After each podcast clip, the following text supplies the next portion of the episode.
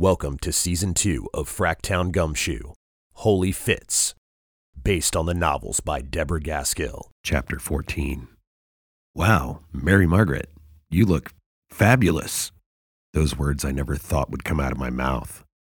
She smiled broadly. Thank you, Mr. Fitzhugh.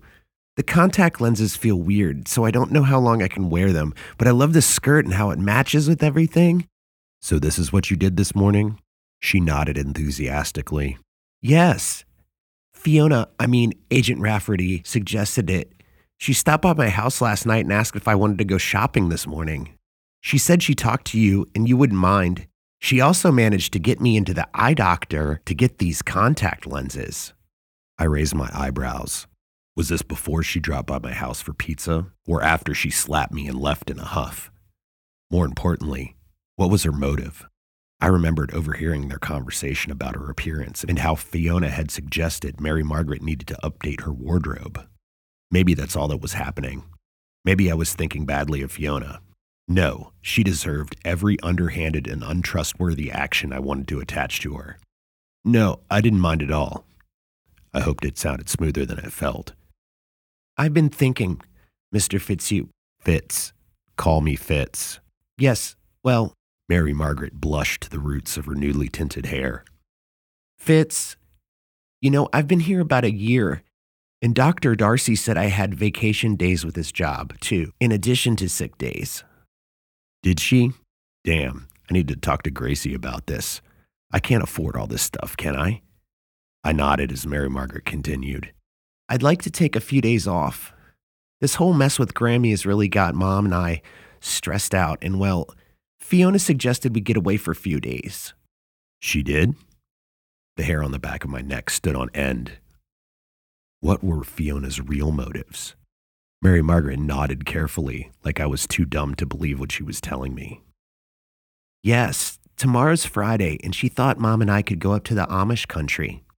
I put some money aside and we rented a cabin and just thought it would be nice to spend some time shopping and going antiquing. Yesterday, you and your mother were all fired up about getting your grandmother out of the Abbey. What's changed? Mary Margaret chewed her bottom lip. It was Agent Rafferty. She told us both last night. What time last night? I demanded. Maybe 8:30. That's when she came over. Mom's favorite detective show was on. That would have been after Fiona and I argued and she'd slap me after I said I didn't believe her story about the hostage rescue team, or pretty much anything else she told me. Yeah, my bullshit meter was starting to tick. Go on. Well, she didn't know that Benedict St. Giles had filed for a conservatorship over Grammy until Mom told her. Mom also told her that she'd ask you to go in and get Grammy, and you turned her down. That's bullshit. Fiona knew about the conservatorship because I told her. She did? Did you turn her down about going to get Grammy? Damn right I did. That's crazy. I'm not qualified to do that. I could lose my PI license, and if anything went south for whatever reason, I could get killed along with a lot of other folks. If I lived through that debacle, I'd easily be sued up one side and down the other. I'm not going down that road for anybody or anything. Mary Margaret nodded her big eyes. That's what Fiona said she suggested we step away for a few days and think over what we wanted to do and where to go from here. Are you saying you want me off the case? Mary Margaret nodded slowly. Yes, Mr. Fitz. Uh, I mean, Fitz.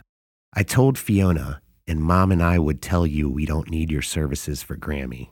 Mom was going to talk to your mother and explain the situation. We really, really appreciate what you've done for us, though. Your mother shouldn't be mad at you. Well, she'll be mad no matter what. You don't know Maria Gallione Fitzhugh. I breathe deep, and Ma gets mad at me. So are you going to pursue this through the courts? Fight the conservatorship?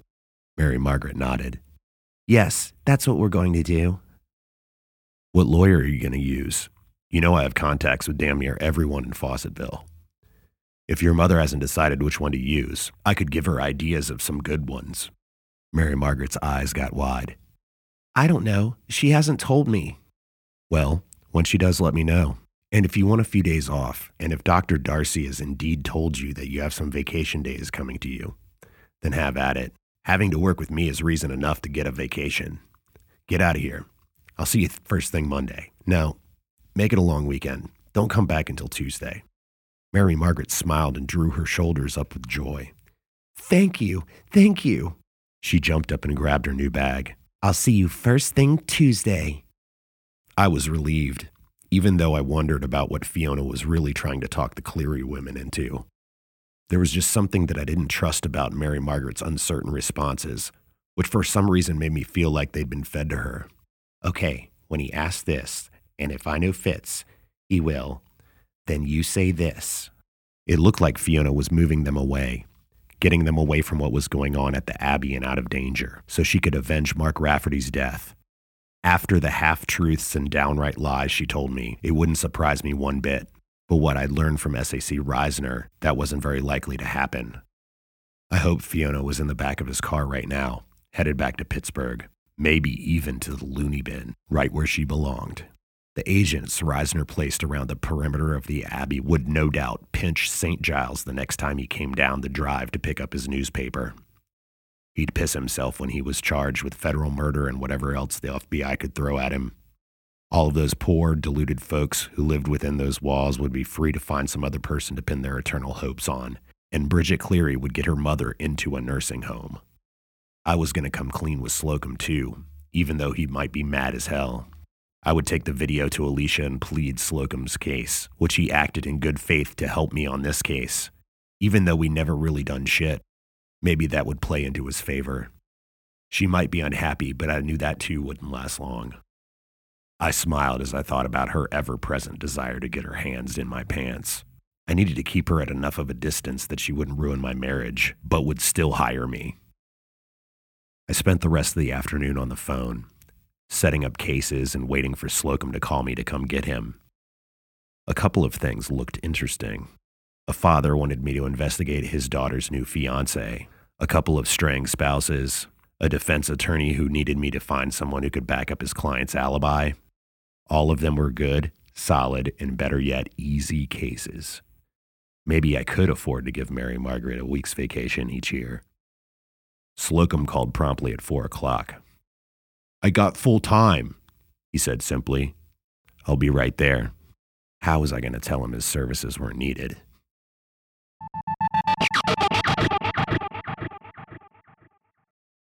Slocum was leaning against a fence post at the end of the driveway, spitting tobacco into the dust when I pulled up in the excursion. I didn't see any of Reisner's boys, or girls for that matter, but then again, I hadn't this morning either. They were probably hanging from the trees across the road, or for all I knew, masquerading as some of the cattle in the field. As long as I didn't have to worry about going in and rescuing Eileen O'Connor anymore, they could do whatever the hell they wanted. So, Slocum, there's something I needed to tell you. Dude, I know. There's like so much crap going on there. Slocum's shoulders flexed as he fastened his seatbelt and I pulled onto the empty country road. Maybe you wouldn't beat the shit out of me while the car was moving. No, seriously, we need to talk. I know. Slocum didn't get the hint. That dude, that St. Giles guy, he's seriously creepy. He's got just three or four guys that he calls monks and the rest of chicks. I mean, nuns and they're all walking around like they're, uh, I don't know, sedated or something, with these really creepy smiles on their faces and stuff. They seriously believe this guy. They really do. I just let him ramble. I'll call Reisner with the details later on, after I dump him. I'm sure they do, I said. What's the building look like on the inside? Slocum rolled down the window as we came to a stop sign and leaned out to spit. He chattered ceaselessly as we drove. They're like four rooms downstairs. The kitchen, which is where I spent the better part of my afternoon, is in the back. He's turned the other room in the back to a chapel, and they all take turns praying there all day long. They had services before breakfast, after lunch, and I guess there's another service after supper. There's one more before they go to bed at night. The rooms up front are like, uh, I don't know, living rooms, and there's a bunch of rooms upstairs everyone sleeps in. Did you see Sister Cecilia? The one who prays all the time up in a room? Slocum shook his head, flipping his thin ponytail side to side. That's the old lady you tell me about, right? Yeah. Dude, I never saw her. But he's got some of those nuns cooking special meals for her and then goes up with the food and stays in the room with her and brings her meal tray down. What do you think they're doing? Slocum shrugged. I don't know, but it can't be cool. I'm getting bad vibes from that guy. Seriously bad vibes. And not just because you warned me about what he's doing.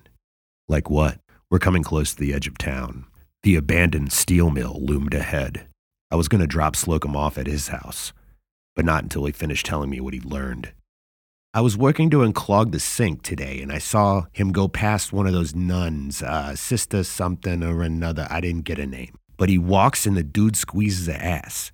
She looked around to make sure nobody saw it and gave him the smile like they were doing the nasty on the sly or something.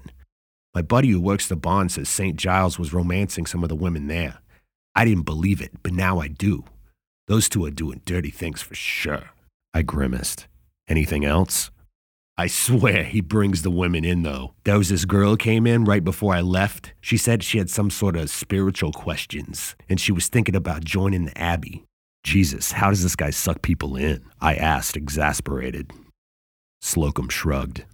I don't know. St. Giles sat down with her in one of those front rooms, held a hand, said, My child this and my child that. You said he killed somebody, right? I could see it. This girl wasn't bad looking either, a little plain, but kind of cute. She looked like she was buying into everything he said. He told her to come back tomorrow and see if this was something that she could dedicate herself to. Oh.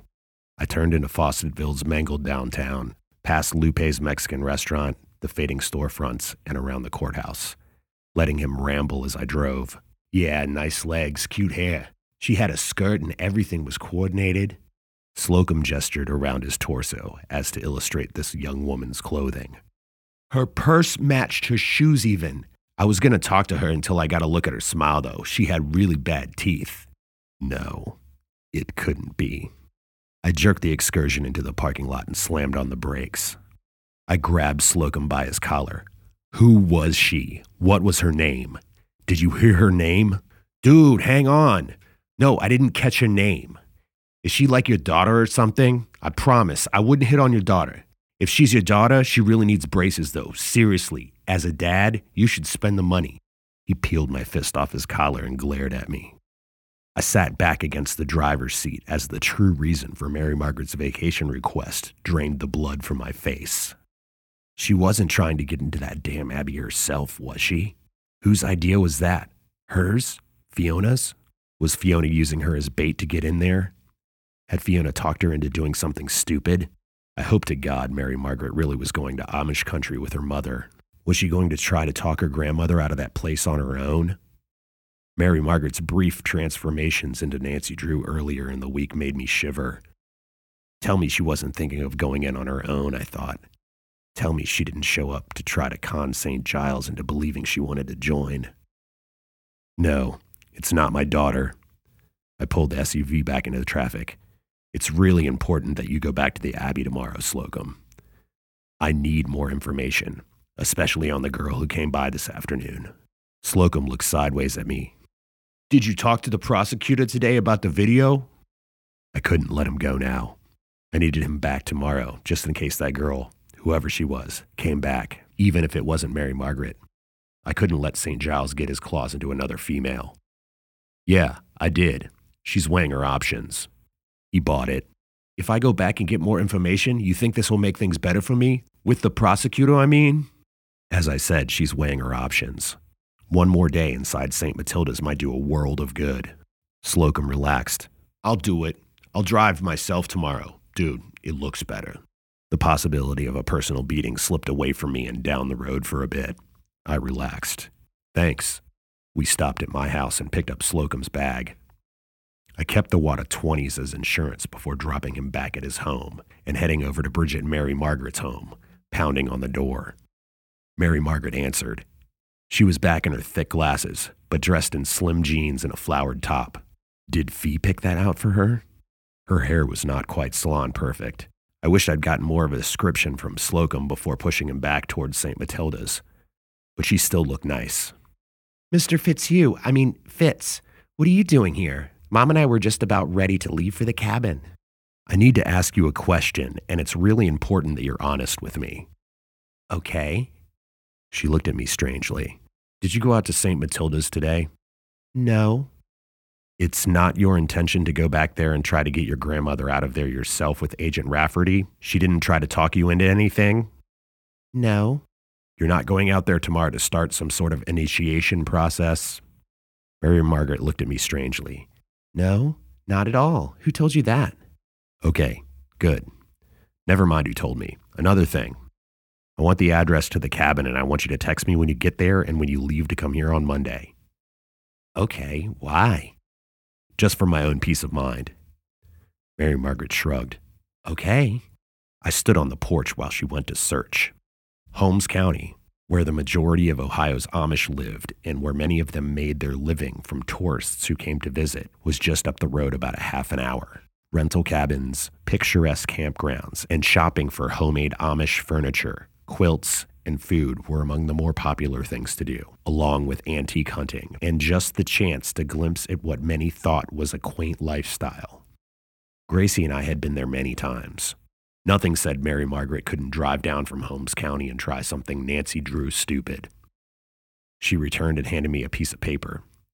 Simple Life Cabins, outside of Millersburg, directly north of Fawcettville. Thanks. And just in case I haven't said it before, I do appreciate the job that you do. She looked at me like I had three heads, or like she saw something weird behind me. Thanks, Fitz. There were footsteps on the stairs behind her.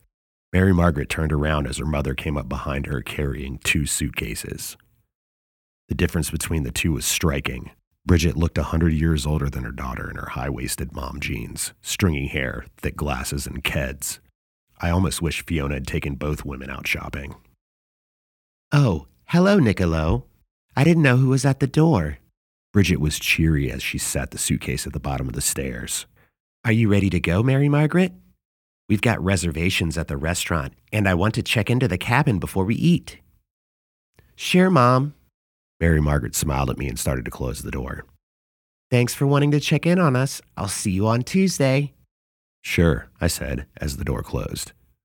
See you Tuesday. I turned back to the excursion. Maybe I was jumping to conclusions. Maybe it wasn't Mary Margaret that Slocum saw there today. After all, Fiona had her own sense of style, and she wore a wig, thick glasses, and fake teeth when we'd first gone to the Abbey to question Eileen O'Connor. Maybe she was doing it again. Maybe Fiona really had talked the two of them into stepping back, getting away, and thinking about how they should proceed from here. God, I hope so. The more I learned about Fiona and how her husband died, the more it worried me. Could she have accidentally shot her husband?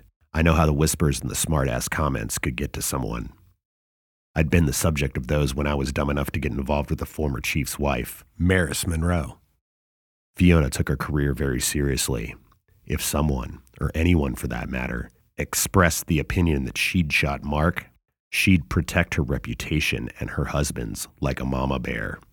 Hell, she got defensive with me the first day she came to work for the FPD and never let that wall come down, apparently.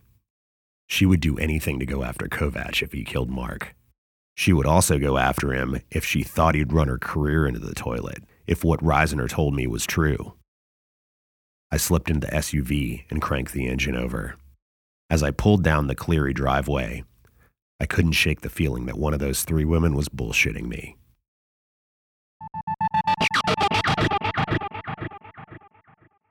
We hope you're enjoying Fracktown Gumshoe. If you are, please tell a friend hit that subscribe button and leave a review. When you leave a review, you raise our visibility so more folks can find us. Thanks.